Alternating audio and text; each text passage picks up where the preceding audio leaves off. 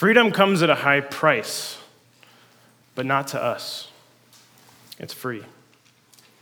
Our skin in the game is that it was our sin that necessitates the cross in the first place. That cross that purchased our freedom. So we must never lose sight of this freedom. Because if we do, we might take it for granted and abuse it, or even worse, perhaps lose it. So many of you, many of us all have come today with some type of burden, something we're carrying. Maybe it's sin, maybe it's worry, maybe your mind is simply filled with all the things that you have to achieve this week. And I just ask you that you would metaphorically lay that aside. It will keep as we consider what it is to be free in Christ. And that specifically is that we are free from achieving the law. That as humans, our effort in that is something that we are free from. And we are free from the judgment and the wrath of sin as that has been dealt with. And I don't just mean that, you know, we're no longer following the rules and rituals of the Old Testament. I mean that we have no obligation to achieve righteousness because it has been given to us in the cross. Physically, legally and spiritually. The blood of Christ canceled out our record of debt against God. And the wrath that was due to us was paid in the damnation of Christ himself. And this is not just an academic pursuit, this is not just a proclamation of some theological doctrine in and of itself. Because, like I said, it is our, our sins that were on the cross. We need to take this personally because our freedom came at a very high price. But to us, it is free. And regardless of your maturity in Christ today, a decision stands before us all in this text to live in light of this freedom more fully. So, Galatians, just to kind of zoom out, was written about 48 AD, which is 15 years after Jesus was on the cross. And just after Paul had gone on his first missionary journey, he writes this. So he had gone, he'd established the gospel, seen them walking in the truth of the gospel. And shortly thereafter, he hears that there are these agitators. Chapter 5, verse 12 tells us. And many just suppose these are Judaizers, which are simply Christians that say you need to follow the Old Testament law in order to truly be saved.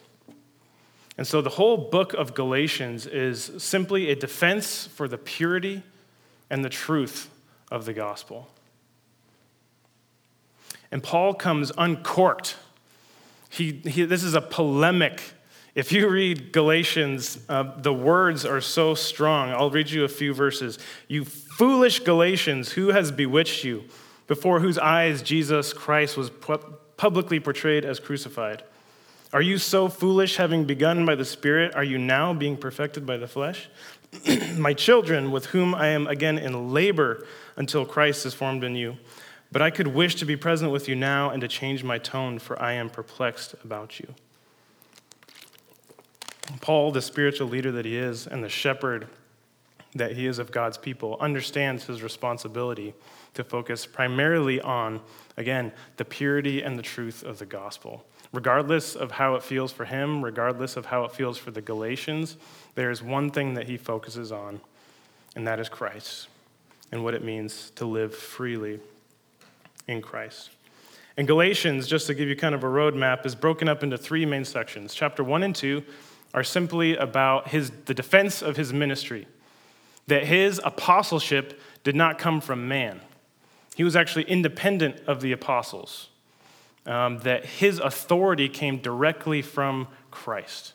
And so he's saying basically, listen up, this is from God. Chapters 3 and 4 is again a defense of the doctrine of justification by faith. That is the purity of the gospel, that now we live in light of the faith, that we have our righteousness through belief and trust in the cross of Christ. And Sean has been going through this in Romans the last few weeks. And so we come to chapter 5 today, and as God would have it, to, to consider what it means to truly be free in Christ, which is Paul's focus in chapters 5 and 6. So let's read together the passage. Galatians 5, verses 1 to 6. It was for freedom that Christ set us free. Therefore, keep standing firm And do not be subject again to a yoke of slavery. Behold, I, Paul, say to you that if you receive circumcision, Christ will be of no benefit to you. And I testify again to every man who receives circumcision that he is under obligation to keep the whole law. You have been severed from Christ, you who are seeking to be justified by law. You have fallen from grace. For we, through the Spirit, by faith, are waiting for the hope of righteousness. For in Christ Jesus, neither circumcision nor uncircumcision means anything, but faith working through love. He doesn't mince any words, does he? Verse 1 is a hinge on this context that Paul is explaining. Even from the Old Testament, we are children of promise, along with Isaac, the son of Abraham, because before the law, 430 years before, the promise to Abraham was made, and we too are children of this promise that we have this freedom in Christ. So, verse 1 says, It was for freedom that Christ set us free. And it's almost redundant sounding, but it's, it's, there's irony in this. The implication really is that we need to be told. Further, it says, therefore, keep standing firm. This is military language. This is a fight. This is a battle. And the, the crux of the issue really is that we want to work. Grace is actually something that is unnatural to us. And so there's this strong command to stand firm in the freedom. It is for freedom that Christ set us free. So, why is this battle for freedom so challenging? Why is this battle for freedom so hard? First, we were created to work. You think of Genesis 1 and 2. Adam was commissioned to take charge and work the garden. And I know that on Monday morning when I wake up early, I am not feeling like this is, yeah, this is a beautiful God created thing. I'm thinking this is a result of the fall that I have to wake up this early and go to work. But after a productive day at work, or perhaps a productive day at home, or at the gym after a hard workout, there is something that is rewarding about putting forth effort. The best things in life come through hard work and effort at times. So I have three pictures just to kind of show you an interesting thing. So on the left here, this picture is pretty simple.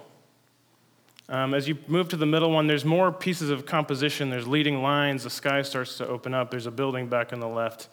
And the one furthest on the right takes the most effort to understand, but actually is the best of the three pictures, even though all three are of the same place. The point is really, is really small that, you know, we have to take time to consider. It takes effort to understand, you know, there's something in the foreground, this picture. Why is it aesthetically pleasing to us? But I'm just making the point that even if we don't always acknowledge it, it's in our DNA that work brings pleasure. We are created to work. Secondly, there's an external pressure. Think about the temperature of Christianity in America today. There is exceeding pressure against evangelicalism and Christianity in general uh, to be a Christian. And that was true in the time of Paul that fear and intelligent reasoning at times opposed Christians. Galatians 2, verse 11 to 13 says, But when Cephas came to Antioch, I opposed him to his face because he stood condemned. For prior to the coming of certain men from James, he used to eat with the Gentiles. But when they came, he began to withdraw and hold himself aloof, fearing the party of the circumcision. The rest of the Jews joined him in hypocrisy, with the result that even Barnabas was carried away by their hypocrisy. Think about that. Peter himself spent three years being directly discipled by Jesus Christ. Barnabas, having done ministry side by side with Paul, the two of them succumbed and fell prey to the pressure and the fear that came from the opposition externally to them. We should not think too highly of ourselves that we are beyond external pressure. And lastly, there's an internal battle. Um, we have a hard time feeling dependent on other people. When we sin, we want to hide it. There's this shame that comes with that. We don't want to be forgiven. It's often that when we sin, we hide it because we want to go and deal it. We want to go deal with it, fix it before we actually come to God. I want to introduce to you today this idea of practical theology.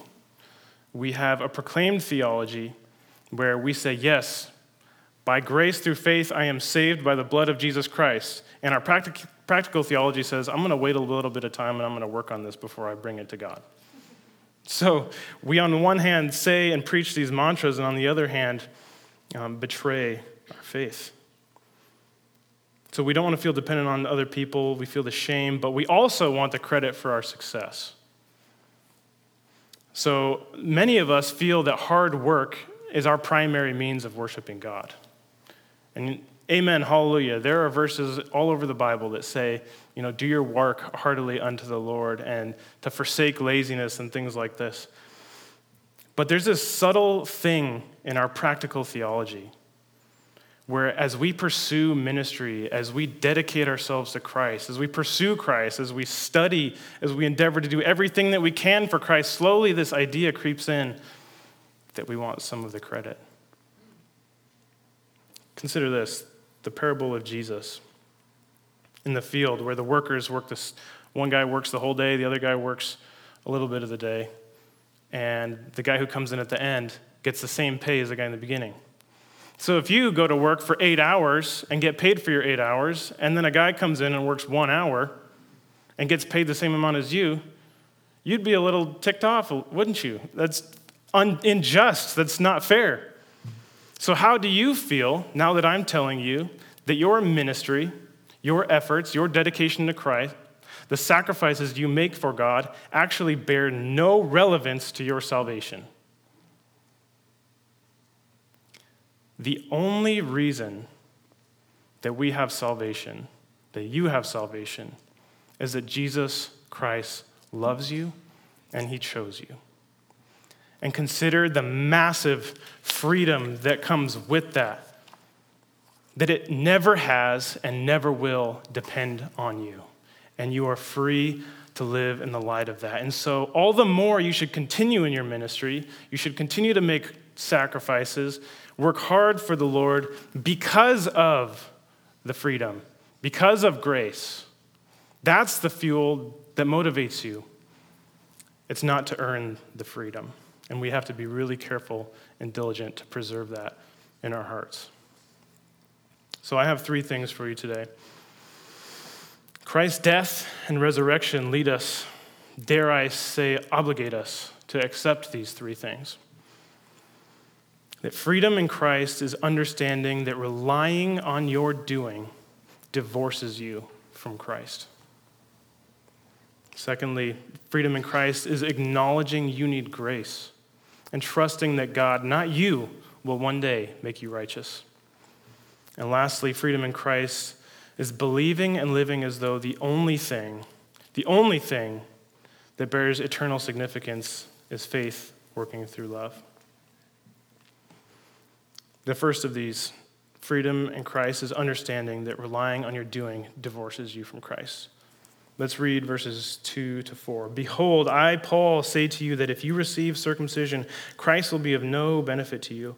And I testify again to every man who receives circumcision that he is under obligation to keep the entire, the whole law. You have been severed from Christ, you who are seeking to be justified by law. You have fallen from grace.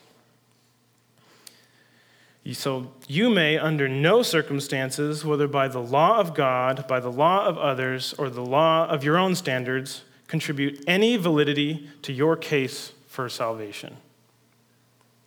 Not only are you free from feeling the need to contribute to your salvation, but to do so negates the truth of the gospel.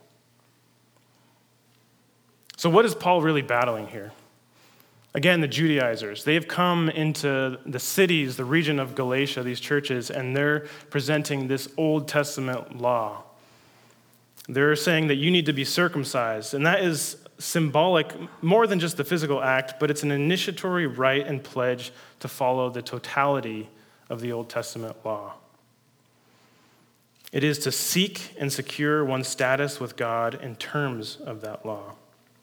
Think about this, though. Paul, nowhere in his discussion of the Old Testament, mentions animal sacrifices. It's kind of interesting. It presumes that there is a common understanding between him and the Galatians that Christ's sacrifice actually removes the need for those sacrifices. That being the case, he draws a very black and white picture that either you are in the camp of in Christ, saved by faith only, or you are completely separate from that and going to follow the entirety of the law, every last bit of it, because you, there's no sacrifices there for you anymore. So it's one or the other. So think of Galatians 3:10. It says, "For as many as are of the works of the law are under a curse, for it is written, cursed is everyone who does not abide by all things written in the book of the law to perform them." So again, he's drawing this clear line in the sand that's saying, if you're not fully in Christ, you are entirely cut off from him. If you choose circumcision, that is it. You are divorced from Christ. And so, underlying Paul's um, argument here is this underlying thing, not just of the Old Testament, but really about human achievement in general. So, Galatians 1 6, in a general way, he says, I am amazed that you are so quickly deserting him who called you by the grace of Christ for a different gospel. That's pretty general. And in 3 3, a very good definition of legalism, actually. Have you begun by the Spirit? Are you, or having begun by the Spirit, are you now being perfected by the flesh? Again, that's back to the human achievement. And lastly, this greater to the lesser argument I, want to make here. Chapter 3, verse 21 For if a law had been given which was able to impart life, then righteousness would have indeed been based on law. So, what is the point there? That if God Himself gave a law, and by it you and I are completely incapable of achieving life in it, what makes you and I think that by our own standard we can achieve righteousness? Again, Paul is battling the danger and the frailty of our human effort. And he is saying, if it is anything other than faith in Christ, you are cut off, you are divorced from Christ. So sometimes, again, we get so caught up in seeking God, ministry, and doing and doing, doing that we start to believe in our hearts that either our failures or our successes change the way that God views us, change the ways that God feels about us. This practical theology is actually a rejection of the cross. If we think that our failures or successes influence God in any way toward us, we are saying the cross was insufficient for our forgiveness and that I need to work to gain that. Let me say this in a, in a positive light. If you trust in the blood of Christ, you will be in the good standing of God, regardless of how hard you fail or how well you succeed in life, because the two are completely irrelevant to your salvation. The only thing that is relevant to your salvation is faith in the blood of Christ. You are free. So think about the transaction of the cross, particularly that God, being perfectly just, could not also love us who are sinners. If he's holy and he's just, that demands that our sin needs punishment. So, how can God demonstrate his love to us? And many of you are baptized, so I want to, I want to connect the, your baptism, your proclamation of faith to the cross. Because baptism is simply a reflection, a demonstration of what God has spiritually done in your heart, that He has raised you from the dead. You, along with Christ, are, are dead to your sin and the law and have been raised with Christ to this life. And so think about Ephesians. Ephesians says that Christ was the offering and then he was a sacrifice. In the Old Testament, it was switched. You came with an animal sacrifice and you made that sacrifice for your sin so that you could have the peace offering with God. But Jesus, being the standard, was the offering first. He was able to achieve in human form the righteousness that God required in the law. So when he went to the cross, he took your sin, my sin, on himself, and he died being the perfect satisfaction to the, to the justice that God required. And that, so follow me here. God at that point was completely free and unconstrained to judge you and I based on law and sin because those are dead with Christ. And we now live in the freedom of the life and the righteousness that Christ gives us. God is free and unconstrained to lavish you on love regardless of how you behave. If you trust and you believe in Jesus Christ for that righteousness, you are free. Secondly, freedom in Christ is acknowledging that you need grace and trusting that God, not you, will one day make you righteous. This is verse 5. It says, For we, through the Spirit, by faith, are waiting for the hope of righteousness. Paul changes his tone here. He kind of goes from accusatory to invitation. And he even does that. Look, verse 4, second person, you have been severed from Christ. You are seeking to be justified by law. You have fallen by grace. But he changes it to the first person in verse 5. For we, through the Spirit, by faith, are waiting for the hope of righteousness.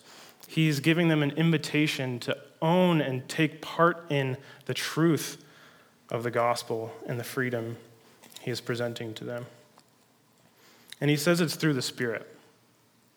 This is a fulfillment of Old Testament prophecy and promise. God in the Old Testament promised to replace the law and give us the ability to obey through the power of the Spirit. Jeremiah 31 He's speaking of a new covenant. I will put my law within them, and on their heart I will write it. Ezekiel 36 says, I will remove the heart of stone from your flesh and give you a heart of flesh. I will put my spirit within you and cause you to walk in my statutes. The new covenant is a promise that God no longer depends on your human achievement, but He's enabling you through the power of the Spirit to obey and Jesus himself speaks of the fulfillment of this. John 14. I will ask the Father, and he will give you another helper, that he may be with you forever. That is the Spirit of truth, whom the world cannot receive because it did not see him or know him. But you know him because he abides with you and will be in you.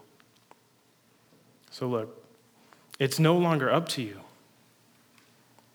God has dealt with the law, he's dealt with sin, and He gives you the Holy Spirit so that you have the power, the energy, the ability to make the changes that you need to. You are free and liberated by the power of the Spirit.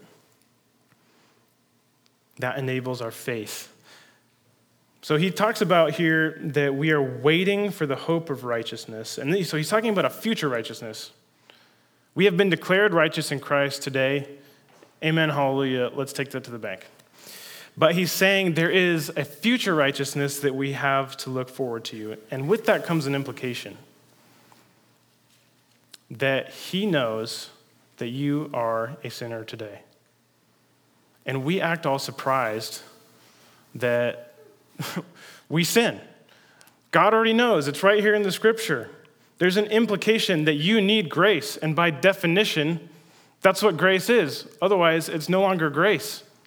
There's none of this like, well, I've heard this sermon before, I've read this passage before, and so I shouldn't need grace. That's made up. Grace is for that. Grace is for everything. And the connection between the faith here and the righteousness is that faith is the means we enter into the relationship with God. Faith is the means by which we maintain our relationship with God until the end. And faith is what will confirm us on the day of judgment at the time that He actually makes us righteous. And we've got to trust, by the power of the Holy Spirit, we've got to trust that God's going to do that.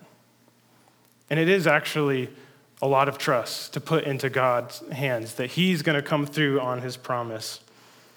But He's paid a big price that we would.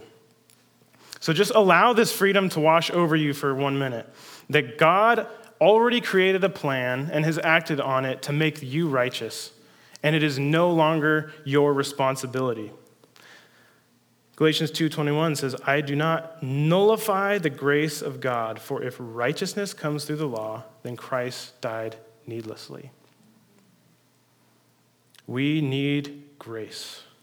We rely on God to make us righteous. And if we act in any way, whether in our proclaimed theology or our practical theology, that is contradictory and hypocritical to the cross of Christ. You are free. And this is how we live we walk by the Spirit instead of the law, by faith instead of by works. We are waiting instead of seeking, we are hoping instead of despairing. Righteousness hoped for and received instead of righteousness sought and earned. You are completely and entirely 100% in Christ free. So now that law and sin are removed, God has given you the Spirit to enable you to have hope that God will come through on His promise to make you righteous. What do we do? Brings me to my final point. Freedom in Christ is believing and living as though the only thing, the only thing that bears eternal significance is faith working through love. This is verse 6. For in Christ Jesus, neither circumcision nor uncircumcision means anything, but faith working through love. So, the, the phrase, I want you guys to catch this, bring your attention to this in Christ. Again, all or nothing. You are as much in Christ as you are in this room right now. It is as black as white and white as the image of a, of a diving board. You walk up to the end of the diving board, you're either jumping all the way into the water or you're turning around and you're getting off the diving board. There's no in between, one or the other. You are all the way in Christ. And that is how God sees you. You've heard, you know, when God looks at you, he sees Christ. It's because you are in Christ completely. That's what this means. And so when he says here, neither circumcision nor uncircumcision means anything, he's talking about identity. You know, Jews, the Greeks, this is what they used as a form of identity. So Galatians 3:28 says, "There is neither Jew nor Greek, there is neither slave nor free man. There is neither male nor female, for you are all one in Christ Jesus." You have a completely new identity. Yet, what does this mean? So, yes, of course, there are Jews and Greeks. There are racial differences. There are social, economic differences um, in the world. You know, he says slave and free, of course. Of course, there are gender differences. There are male and female. But what he's saying is there's no eternal significance to that. It actually is irrelevant because you are a new creation in Christ chapter 6, verse 15 says, For neither is circumcision anything nor uncircumcision, but a new creation. This is something that is not only just brand new out of the factory, it is entirely new creation. That before Christ, this didn't even exist. We have an entirely new identity. And you all know the saying, blood is thicker than water. Well, Paul would say, Spirit is thicker than blood. And we, Crossway, are the thickest family. Before our own family, before our blood family, we as the church, the bride of Christ, have a new identity. We are a new creation, and we live in that. So he comes to his point about faith working through love. And this is actually a great text that bridges both Paul and James. And Sean did a great job explaining that last week. You'll remember the analogy of the tree and the telephone pole. And I don't want to repeat a lot of that. I just want to reiterate that faith working through love does not mean that faith only has power when it results in love. Faith stands by itself. However, faith working in love does mean that genuine faith that counts for justification will and does express itself in love. Faith is what save you, saves you, not your actions, not your love. But a genuine faith expresses love. And let me say it this way, too genuine faith begets genuine love.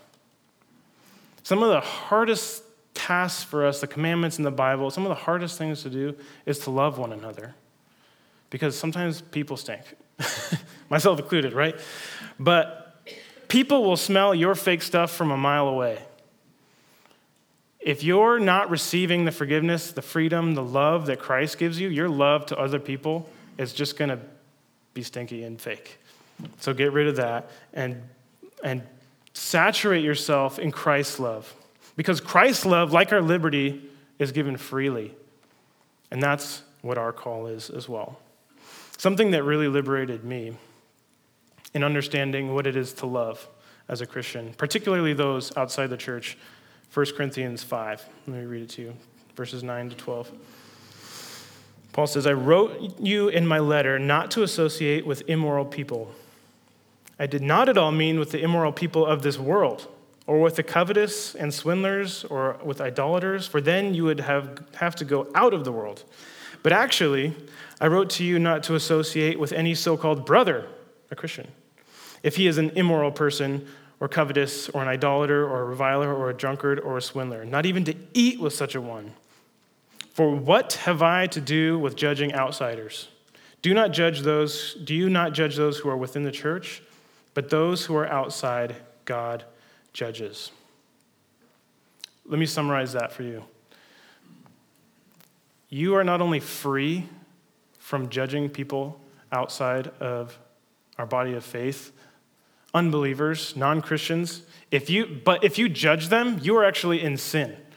Because here it says those are for God to judge. Your only obligation to people outside of the faith is to love them.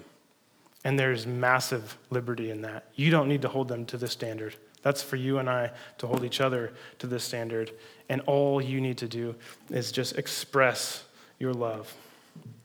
So, this faith working through love is something that we can all live by. That whatever your identity, whatever your worldview, whatever it is you decide to pursue in your life, your career, your family, your ministry, whatever, if it is void of faith working through love, it will bear zero eternal ramifications, zero eternal significance. And what we need to live by is simply to love. We are called to love. Our faith expresses itself through love. So, in summary, freedom in Christ is understanding that relying on your doing divorces you from Christ. It is acknowledging that you need grace and trusting that God, not you, will one day make you righteous. And lastly, believing and living as though the only thing, the only thing that bears eternal significance is faith working through love. So Paul went to bat for the Galatians, right, against this false gospel. His sole focus was on the truth, the purity and the truth of the gospel. And that's my heart for you today. And not just that you would preserve these truths in your heart, that you would have the Christian mantra. You know, a lot of these things I believe many of you, if not all of you, already know. But I care to see that when the rubber meets the road, you're enduring these things. What is the burden that you set down this morning? Because when you go back into to life this week, chances are we're going to pick those burdens back up. It's our natural way of living. If we're not careful to enter into the freedom that Christ has given us, we're just going to go right back to our old habits. That could be when you feel like an insufficient parent, you're impatient with your kids, or vice versa. You guys are super parents, or impatient with your parents. What's your response? You're going to look at your brother and sister in Christ and say, You're not treating me like a Christian should. Well, unfortunately, Christ gave them grace and liberty, so why can't you? But what's your response? Perhaps you're going to go back to that nasty pet sin of yours that you love so much, whatever that is. Or maybe you're just ignoring that sin, the one you've been ignoring for years and that you won't bring to Christ because you're not trusting Him. What is your response? Maybe you're going to go to work, you're into your ministry, and you're going to create that beautiful spreadsheet of, you know, the resume of your spiritual achievements. Here's all the things that I've accomplished in my life. All great things, but what is your response? To try harder? To discipline yourself? Do better next time? I want you to create a mental note for yourself that when you catch yourself falling into those things that you so easily fall into, that you just stop for five minutes. And then you sit down, whatever you're doing. If you're at work, doesn't matter. Go find a quiet place. Sit, be still, and know that He is God. Recall the freedom in Christ and let that fuel you let that be the power and initiative that you need to change. Because that is living by the Spirit.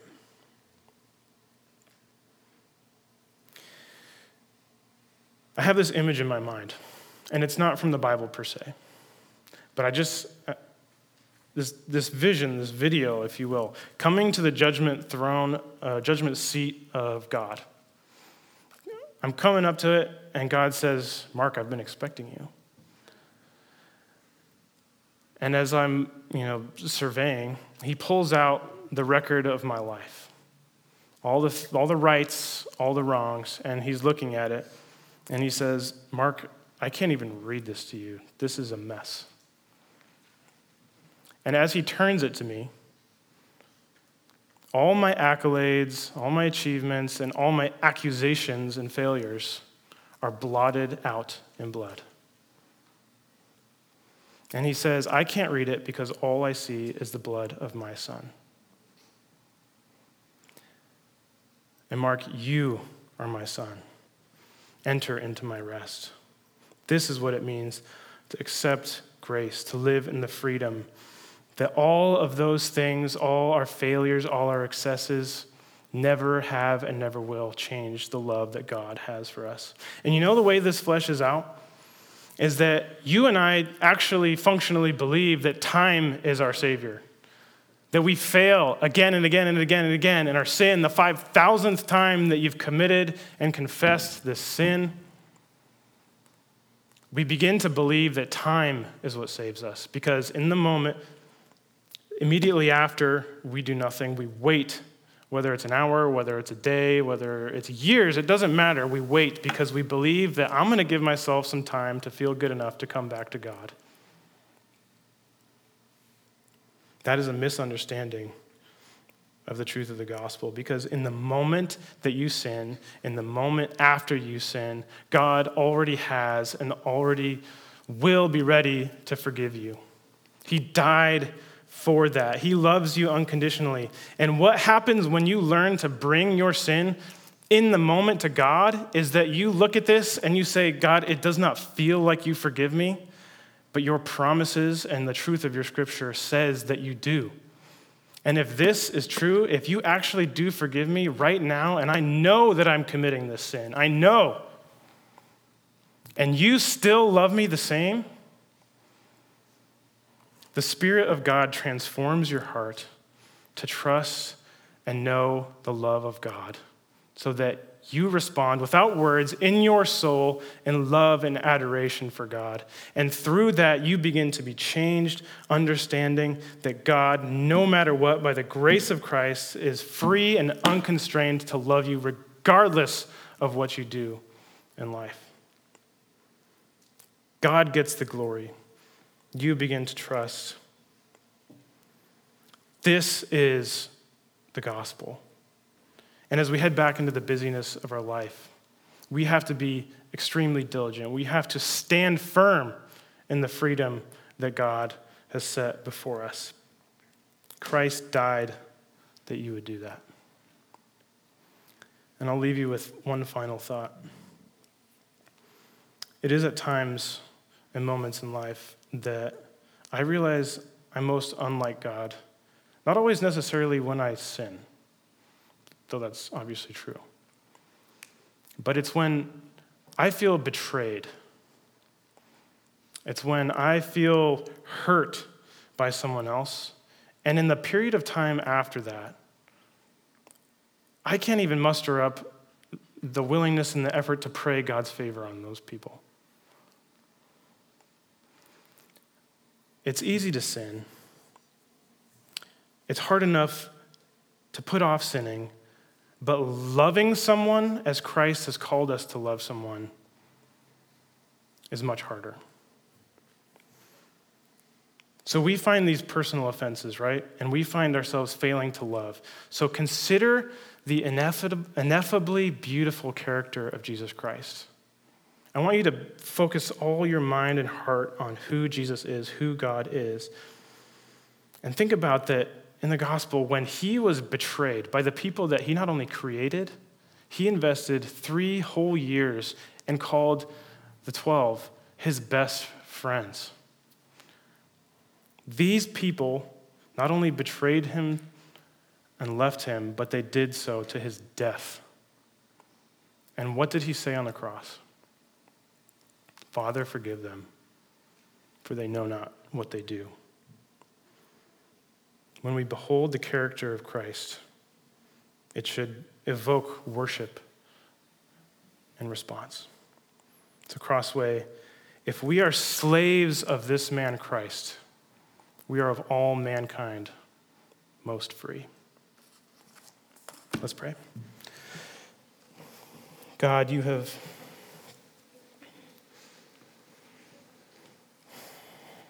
you have demonstrated a love that is beyond words. And I pray that you would, by your Spirit, Lord,